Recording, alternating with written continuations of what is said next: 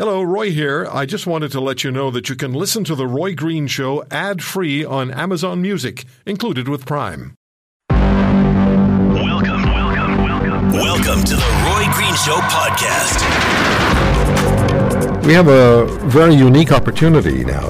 A Ukrainian soldier who fought in 2014 on the front lines and was very severely wounded fighting the Russians, and he's doing so again uh, this time in uh, in 2022. He wasn't born in Ukraine. But he became a Ukrainian citizen, and he's a very, very loyal citizen of the country. Um, Masi Nayyem joins us. Masi, how are you? Uh, thank you. I'm fine. Now, now better even than I was before.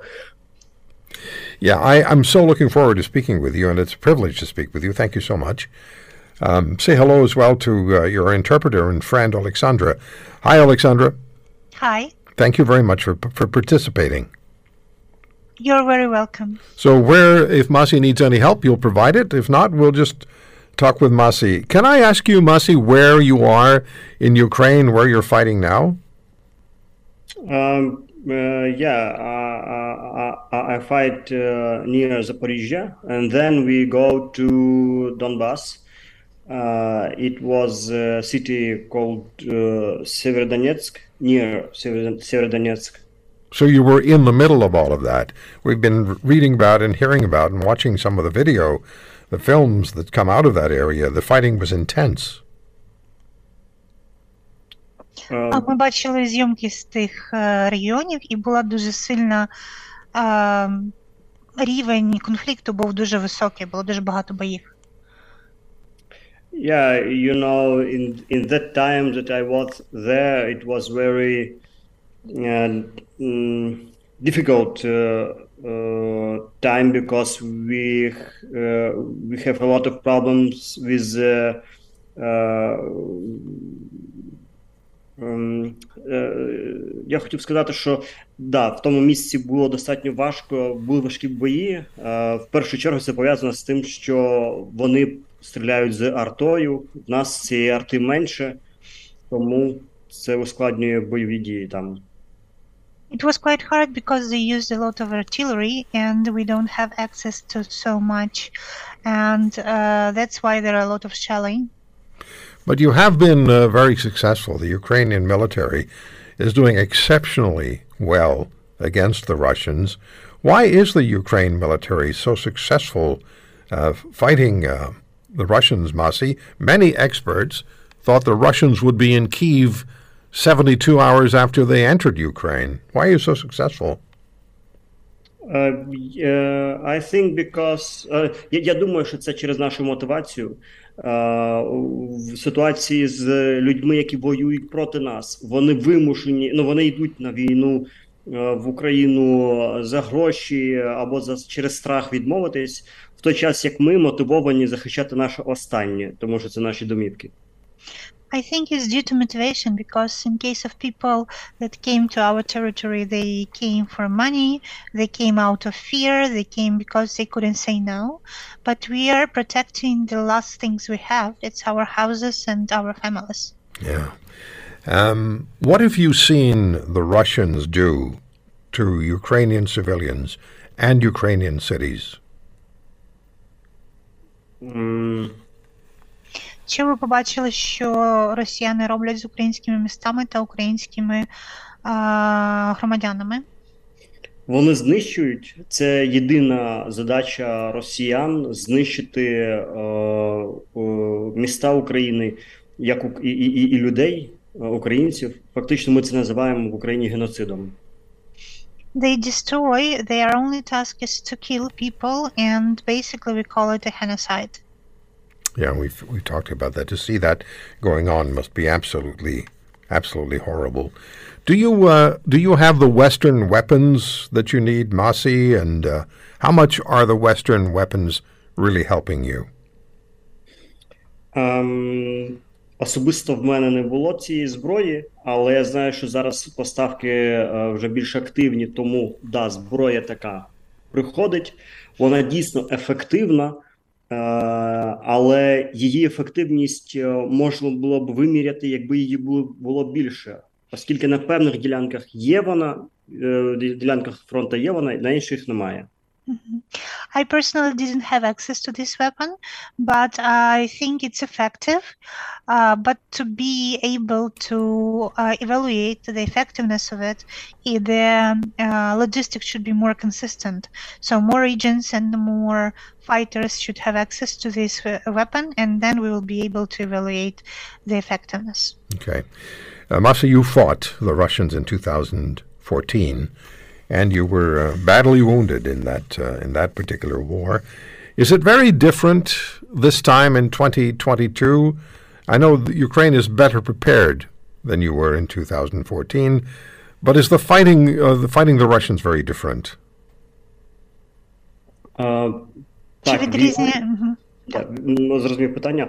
Е, да, вони відрізняються тим, що тоді в нас не було задачі е, вибороти своє назад. У нас була задача фактично обороняти, не дати е, росіянам піти далі. Зараз в нас стоять задачі куди цікавіші, е, як повернути свої землі. Тобто ми можемо йти в наступальні, е, в наступ можемо йти, і це суттєво змінює ситуацію. До того ж, нам не приходиться йти на якісь перемир'я, дні тиші, коли нам забороняли стріляти в 2014 році. Зараз в нас такого немає, і це суттєво полегшує задачі, е, як такі, щоб повернути своє. Right now we have different goals. So at- in 2014 we had to stop the war, and now we have to obtain our territories back, and this is much more interesting task. And uh, at the same time we have uh, much um, easier um, conditions from the point of view we don't have to follow the quiet days uh, when we were not allowed to fight back in 2014. Okay. Are you confident you can win this war? М, Чи ви впевнені, що можете виграти цю війну? Yeah, I uh, I think uh, I think yeah, I feel yet that yeah we can win this this this war, uh, and I um, I don't see future uh, without this win, uh, future of for democracy, for Europe, you know. Yeah. I, here's a tough question for you. Have you started the day with friends, fellow soldiers who are right there beside you? So you start the day with them standing beside you, and then by that night, they're dead. Складне питання до вас. Чи ви починали день з вашими колегами-солдатами, які стояли поряд з вами, а потім в той самий день вони були мертві? Так, таке відбувається, окрім е, солдат, з якими я знайомий через війну. Ще дуже багато відомих людей, моїх близьких друзів. Вони зараз на війні. Часто буває таке, що людина навіть пише тобі, а через день-два виявляється, що її вбили. І таке трапляється дедалі частіше, і це, це величезна трагедія для всього українського народу, тому що у нас у всіх є такі люди е, знайомі, і я думаю, що таке трапляється кожен день серед моїх знайомих. Особисто в мене таке відбуває відбулося два рази. Uh, I personally had uh, gone through this experience twice, and I think all of us have uh, such people with whom you text or video chat a call, and then you know that this person it was your last conversation. Yeah, I can only imagine. Try to imagine what you, what that would be like for you. What do you, Masi? What do you want Canadians to know about the war in Ukraine? What do you want Canadians to understand about this fight against Russia? Угу. І, Що ви хочете канадці, щоб канадці зрозуміли про цю боротьбу з Росією? що е, попри те, що в нас є велика трагедія, коли вбивають наших людей, вчиняють віс, е, воєнні злочини, попри це, е, ми, як українці, маємо іншу цінність. Ми не вдаємось до нецивілізованих е, е, способів війни. Е, і я б хотів би, щоб канадці про це знали, що кожен день е, в нас ну ми, ми це розуміємо, і більшість українців е, цих цінностей притримується навіть тоді, коли росіяни на відео показують вбивство наших солдат. Це значить про те, що війна, що, що нам що нас треба ще більше підтримувати, аби ми були впевнені, що цінності. Правильні цивілізовані цінності вони мають силу всього світу, що весь світ з нами саме через те, що ми цивілізовані. Uh, I do believe that Canadians should know that we follow the rules of law and we follow the war rules and we are civilized and we don't torture and uh, don't kill prisoners and uh, uh we want the world to stand by us because of this reason. Yeah, and the world is standing by you and it needs to continue to, uh, to stand by you. Uh, one more question, Masi. You weren't born and raised in Ukraine. But here you are for the second time fighting for your adopted country against a Russian invasion. Why is Ukraine so important to you? Um, тому що um, суспільство, в якому я живу, uh, воно мені близьке рідне по цінностях. І я розумію, що будь-яка імміграція вона дуже складна. Нас ніхто по-чесному Е, щиро е, не не чекає в іншому світі, окрім як в самій Україні, тому що в Україні. Е, ви знаєте, немає націоналізму націоналізму в тому сенсі, що я, як звичайний афган... ну, людина, яка не народилася в Афганістані в Україні, мав можливість стати адвокатом, побудувати свою компанію, і мені ніхто не заважав це зробити. І тому ці цінності мені важливі. Я захищаю саме цінності не стільки землі, скільки цінності, які є в цьому суспільстві. For me, it is important that uh, I, a person who was not born and raised in Ukraine, was able to start my own business, to become a lawyer, and to start a company and run it. And nobody ever um, was against it or um, prohibited me from doing this. And that's why I'm protecting the values, not the land. Yeah. One more question. When will you be returning to the fighting? Do you know? Коли ви будете повертатися на війну, чи ви знаєте?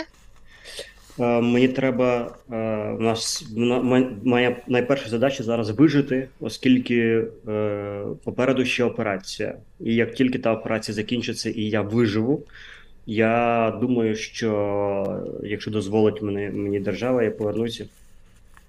Uh, my first task right now is to survive because I have surgeries ahead of me.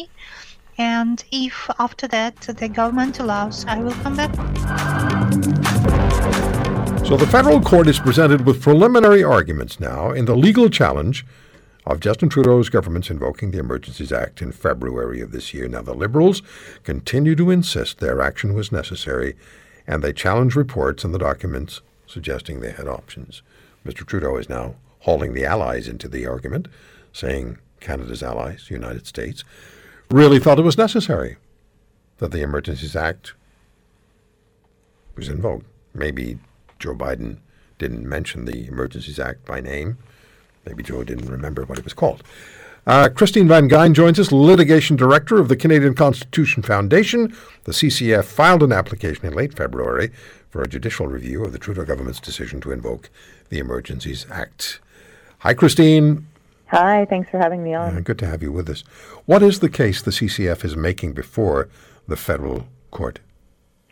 So, the merits of the hearing is what we say is that the high legal threshold for invoking the Emergencies Act, which is extraordinary legislation, it's the replacement to the War Measures Act.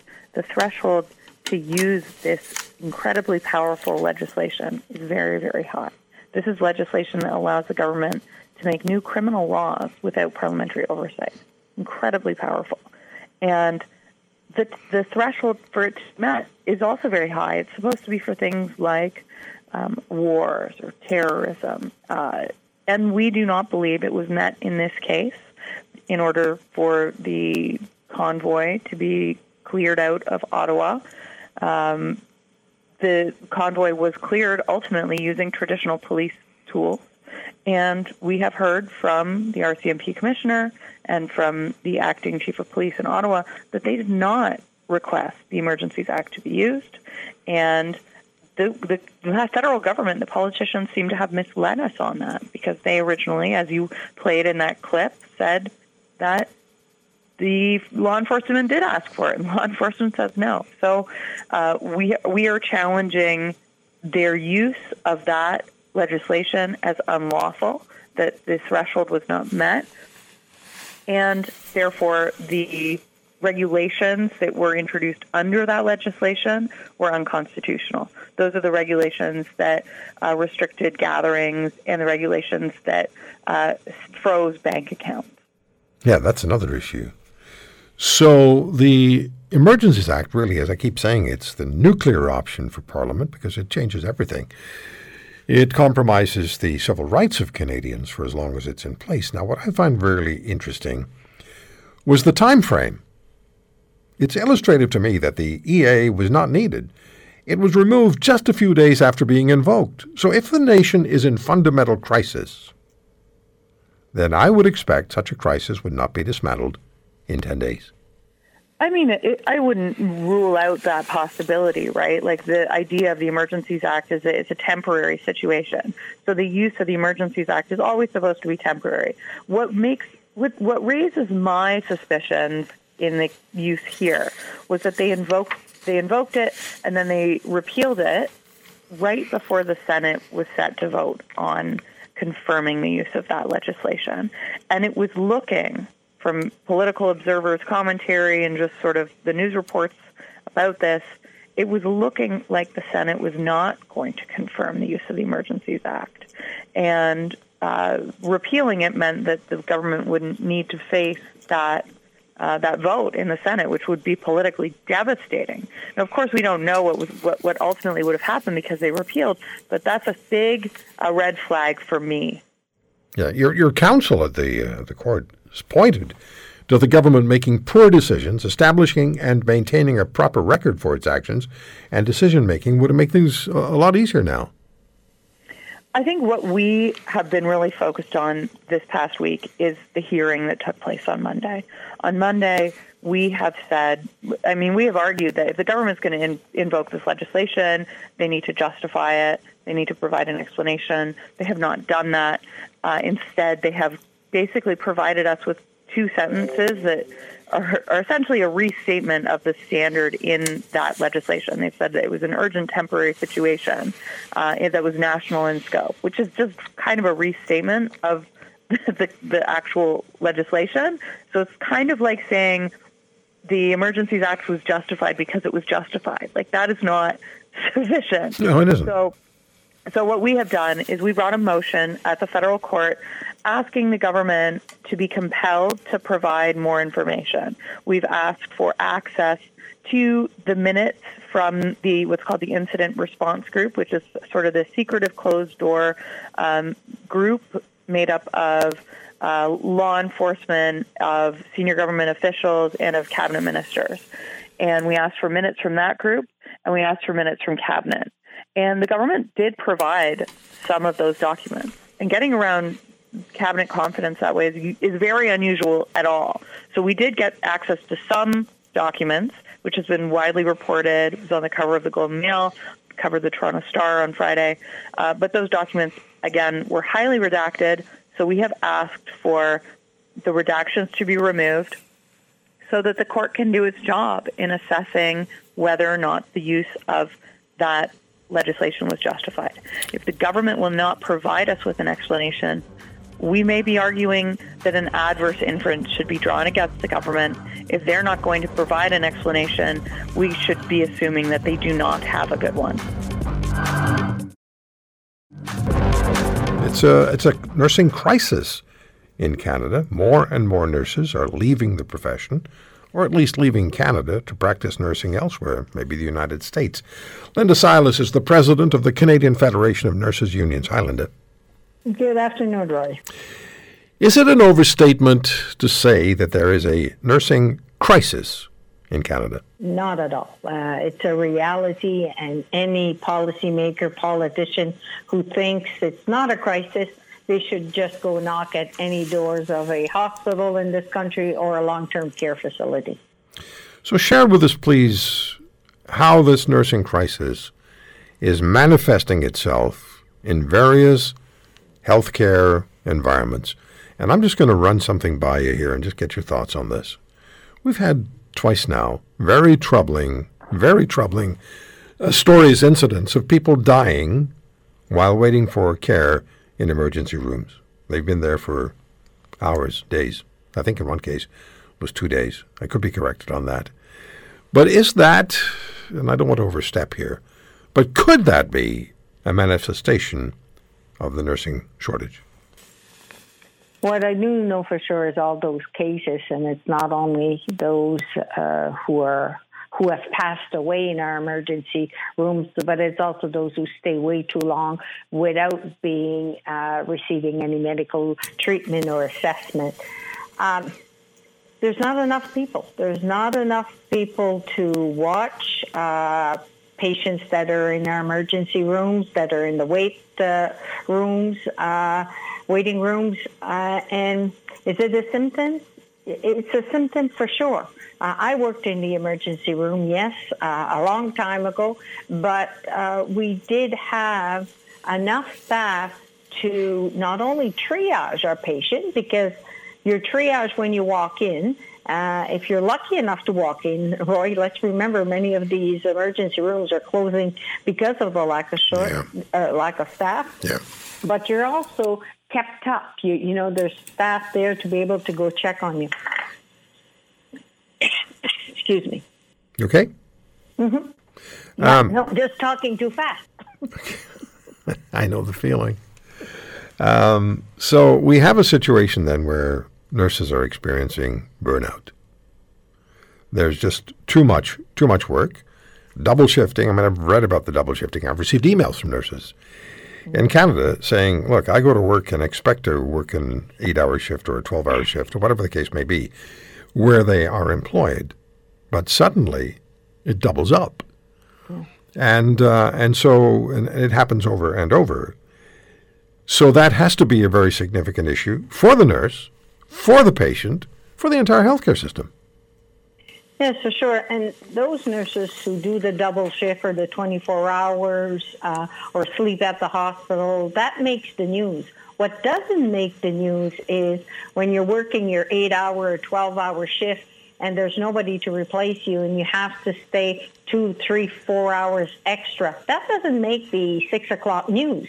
But that puts a big pressure on this nurse family, on the either her children or the, the whole family, whatever he or she had planned after their shift is completely destroyed.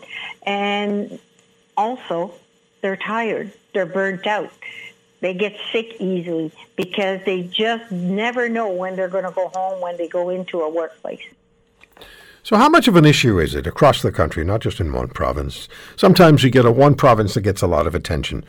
Uh, generally, one of the larger provinces like Ontario, British Columbia, Quebec, they get they get the lion's share of attention.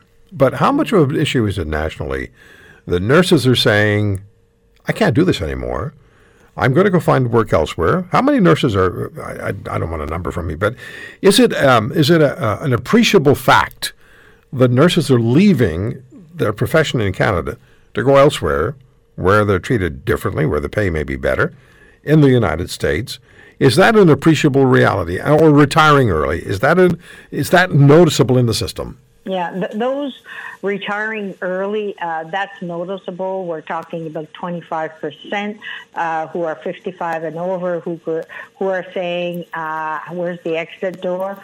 We have internal studies that say one in two nurses want to change jobs. Uh, and then there's the rest who just want to go part-time or casual. Uh, so that's putting more pressure into the vacancy. Stat Canada just came out with a report They've been reporting the overtime in the healthcare system since 1997-ish, and it's the month of July was the worst month they've ever seen. Uh, nurses, in particular, do two and a half times more overtime than any other worker in the country. So they sounded an alarm. We turned around and asked uh, Stat Canada, "Can you look at the vacancy report uh, that they came out in May and June?" Where over 130,000 plus vacant position in healthcare, and we know nurses are about 60% of those, were vacant. Look at that. Look at the uh, overtime you just uh, talked about, and look at the working short. Uh, what's the impact on the healthcare Yeah, system, yeah. and what's the impact on patients? Yeah, that's it. Well, that's it. We talk about the impact on the healthcare system, fair enough. But as you just said, it's also the impact on, maybe primarily, it's the impact on, on the patients. I, a few days ago, the vice president of the BC Nurses Union stated wait times for patients are the worst she has ever heard. So, so we have the crisis, hundreds of thousands of hundreds of thousands of surgeries delayed.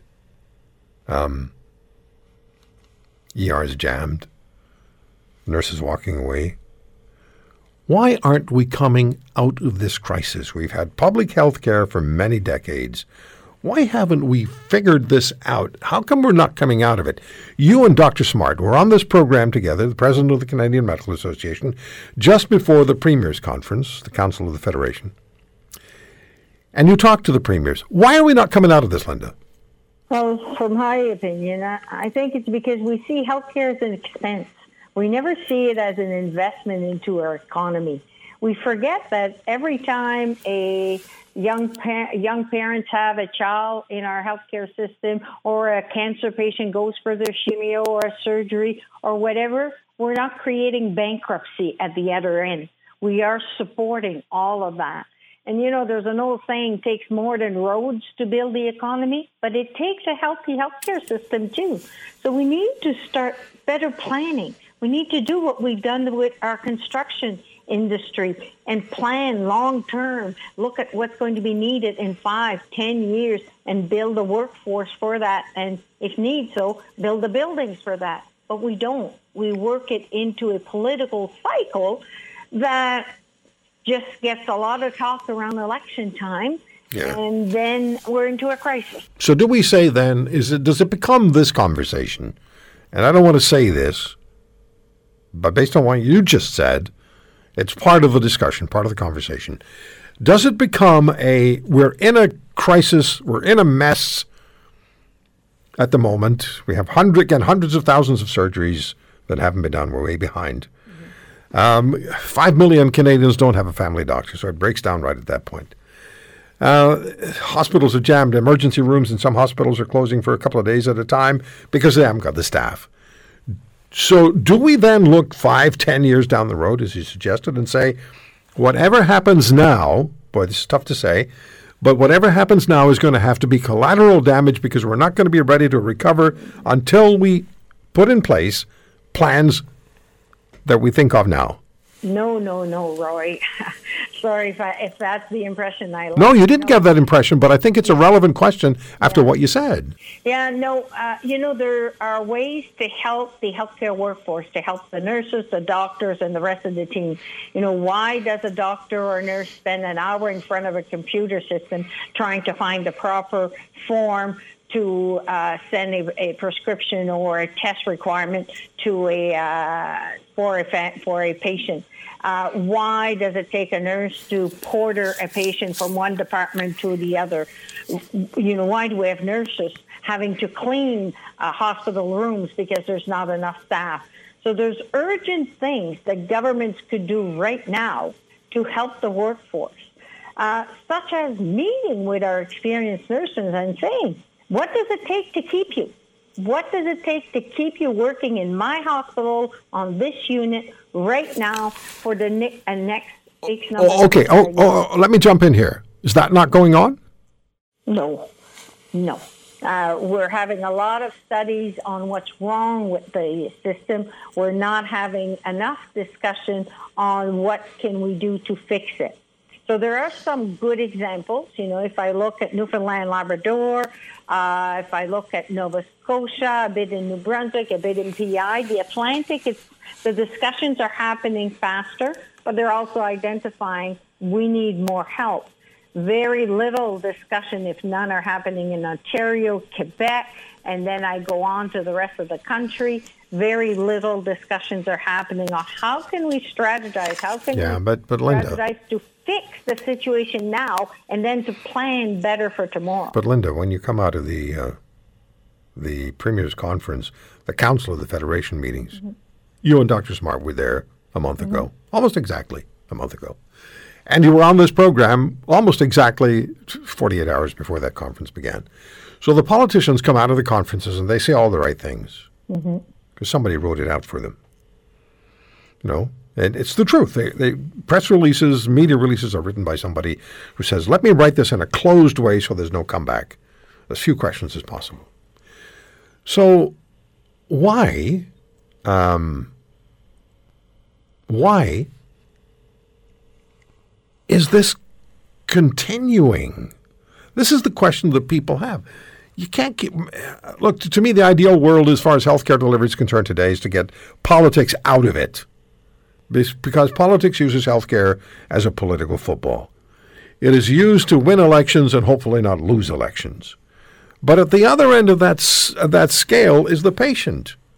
The healthcare provider, the nurse, the doctor, the orderly, the paramedic, they're all part of the system. And if the system doesn't work in one particular sphere, it doesn't work anywhere. Because they're interdependent, are they not? Yes, they're interdependent, but like it or not, we work into a world that is governed and governed by politicians. What I can tell you at the uh, Council of Federation meeting, yes, there was a press release, a very good press release written. But when we had our breakfast meeting with every premier except the premier of Quebec, they were looking at us in the eyes and they were as concerned as we were.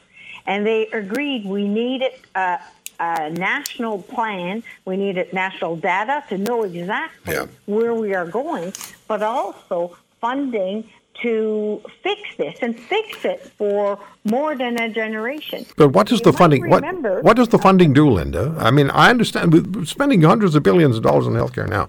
Is is is the answer spending more money? The uh, answer is spending smarter. And that is the key, and that's the message that the Nurses Union and CMA, uh, the Doctors Association, also said.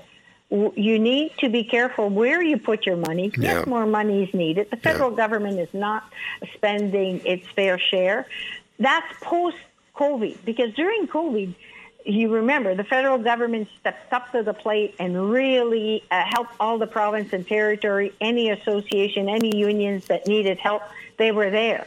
But now we're into a different type of crisis, which is a health human resource crisis. Yeah. We're telling everyone we don't have enough educated bodies to take care Okay. of Canadians or people living in Canada. I have- That's a crisis. I have 20 seconds here. That's all the time we have left. Let me ask you this question. Are you getting enough young people who want to get into the nurses profession? Can you give me a really quick answer on that? Yes, we are. The key for us is to make sure they have attractive jobs in our communities that they will stay and work full time. About a year ago, uh, Bruce Moncur, Afghan campaign, Canadian Armed Forces veteran, and speaking for Afghan Vets of Canada, and uh, the nonprofit Valor in the Presence of Enemies, the Enemy, joined us on this program with the former Chief of Defense Staff, General Rick Hillier, to lobby for Canada's highest military order, the Canadian Victoria Cross, to be awarded to Private Jess La Rochelle, who in 2006 in Afghanistan performed heroically to save his fellow unit members while Private La Rochelle was himself gravely wounded. He's still suffering from those wounds and injuries, but he kept on fighting. So we talked to uh, Bruce Moncur, who's been on this program. First time Bruce was on with me was maybe 15, 17 years ago. After he had been severely uh, injured and had uh, was coming back health-wise, he had sustained an injury when he was hit by shrapnel from a shell fired by an American fighter jet, which uh, struck Bruce in, in the in the skull. So we had this conversation with Bruce and uh, General Hillier, and they were talking about Private La Rochelle and what he had done and how he'd comported himself in the face of uh, really incredible odds, and how he'd saved his um, his fellow soldiers, and that he deserved the uh, the uh, at least to be recognized properly, and and you know we all felt should be awarded the Canadian Victoria Cross, and there was a national petition, and then it went to Parliament, and in June of this year something happened. And I, I'm sorry, I don't know if I was on vacation or what was going on. I was not really aware of what had taken place. So Bruce, Bruce is back with us. Bruce, thank you for coming back. And I know this is so important to you and to so many veterans from the Afghanistan campaign. Remind us, please, what the story is about Private Jess LaRochelle. Of course, Roy. Thanks for having me back. Um, and it, it, it, really helps to have voices like yours uh, advocating for us. But in a nutshell, uh, Jess, uh, we've, we've been advocating for Jess for about two years now. Um, uh, basically, um, saying that there needs to be an independent body review uh, of uh, experts, panelists, historians that review Canadian soldiers from past and present, including Jess, uh, and ask that uh, if the evidence uh, is deemed, uh, uh, Uh, I guess, uh, uh, enough, that they would uh, upgrade these Canadians to the Canadian Victoria Cross. And that Victoria Cross, the Canadian Victoria Cross, was struck specially for Canada's military and by Her Majesty Queen Elizabeth II. If I recall correctly, there's been no Victoria Cross or Canadian Victoria Cross that's been awarded to a Canadian member of the military since the Second World War. Is that correct? We we have never given the Canadian Victoria Cross out uh, as a country. We have uh, done a um, in in 1993. Uh, we took it over in and then sorry, I got some dogs. No, I can hear them. We love dogs. We love dogs. so it's okay. Let them bark. 19, right. Uh, 1991, uh, the Australians did it. They made their own Victoria Cross, and we followed suit two years later. And since then, in '93, when we've taken over and made the Canadian Victoria Cross, we have not given it out to any uh, Canadian um, uh, member of the military. May I just read a little bit of what you sent me a, a year ago so that our listeners are really aware of what took place? Is that okay? Yeah. Yep. I'll read from the official citation. On October 14, 2006, Private La Rochelle of the 1st Royal Canadian Regiment Battle Group was manning an observation post when it was destroyed by an enemy rocket in Pashmul, Afghanistan. Although he was alone, severely injured, and under sustained enemy fire in his exposed position at the ruined observation post, he aggressively provided covering fire for the otherwise undefended flank of his company's position. While two members of the personnel were killed and three others were wounded in the initial attack, Private La Rochelle's heroic actions permitted the remainder of the company to defend their battle positions and to successfully fend off the sustained attack of more than 20 insurgents. His valiant conduct saved the lives of many members of his company. What it doesn't say is that his injuries were a broken back, detached retina, deaf in his right ear, and firing all the rockets caused shoulder problems. Two years later, shrapnel was still pushing itself out of his body. Imagine coming to with all these injuries and fighting off a sustained attack. It also doesn't mention that two LAVs on that flank had weapon stoppages, meaning he was the only sustained fire on that flank.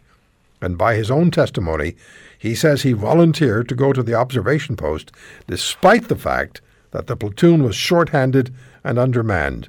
With knowledge that the attack was imminent, he went down to the observation post with two C6 machine guns, meaning you would have needed four people to properly man that position because the C6 is a two man weapon.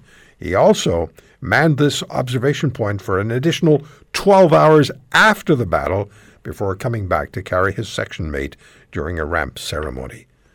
This information is missing from his citation, and because of this, we are calling for a review. Well, Bruce, the review took place, did it not? And then what happened? What happened when it went to Parliament, and uh, and the and the uh, parliamentarians had the choice?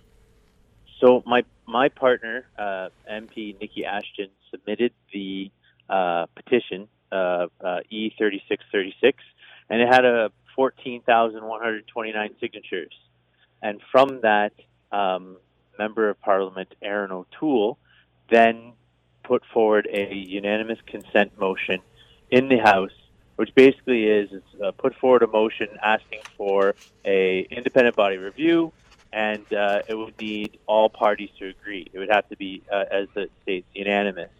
Um, he sent out a three days prior a 14 page, um, I guess, uh, dossier uh, explaining what he was looking for, and actually worked with the Bloc and, and the NDP and uh, the other parties. Uh, worked with the Liberals and asked them what they would want to um, uh, to change. And in fact, the Bloc did ask for a few amendments, which were made, um, and then they put it to unanimous consent. And every party, except for the Liberals, uh, voted in favor of this independent body review. Here's a statement from uh, Vice Admiral Mark Norman, who uh, is on this program quite frequently. The Admiral wrote this Over the past few months, I've been seized by the growing support across Canada for a rev- review of Jess La Rochelle's Valor citation. Of everything I have read, I've been most impressed by the endorsements from members of La Rochelle's former chain of command who are now requesting a review of the original nomination.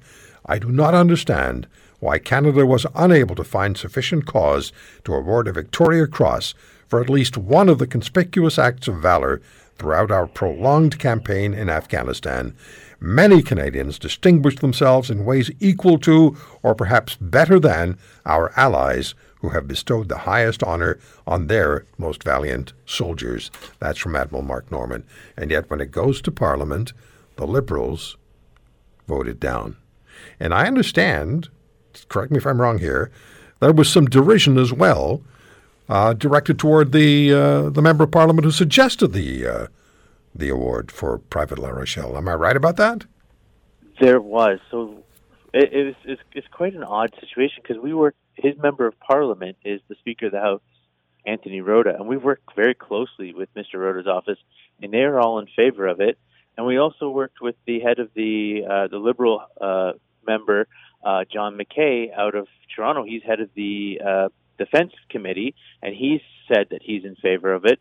So we honestly thought that they would be able to whip the vote. Uh, unfortunately, when Mr. O'Toole got up to present, he was heckled by the uh, by some of the liberals, uh, a member from Prince Edward uh, Island, uh, and uh, he had to ask them, you know, if if you don't support me, at least show a little bit of decorum for the soldiers that we're arguing for. And I'd like to also add, Roy, that this isn't just um, this isn't just Jess. We've identified 28 other soldiers, 10 from Afghanistan, and uh, another 18 from uh, other wars across uh, our history. Uh, in particular, so, uh, two black soldiers from the First World War, uh, six Indigenous soldiers from the World Wars, and we might we feel that uh, the possibility here is that they didn't get the Victoria Cross because of the racial biases for their skin color. Um, we we found one soldier in particular in the Second World War, uh, Mo Hurwitz, uh, who was, uh, and I quote from uh, Professor David O'Keefe, who suggested that um, in his research that um, Mo Hurwitz did not get the Victoria Cross because, and I quote, uh, Jews are known to lie. Oh my God! quote. Yeah. So I Yeah. feel like we have enough evidence here Yeah, you do. uh, to, to go back and look at some of We do. these these soldiers, you know, racially, you know, religion, and others of that nature, that we feel that we can um, uh, uh, review them. For example, uh, Francis So- Pegamo. I'm, so, I'm sorry, Bruce. We're, we're, I'm going to have to stop here. But, Okay. but what we're going to do is we're not going to stop with this now. This isn't just a one off 10 minute interview. We will continue because the individuals you mentioned, and since uh, Jess LaRoche's case came before Parliament, we're not going to stop. The DND said it doesn't care. Public opinion isn't going to change its mind. Well, let's find out. Public opinion has changed many minds.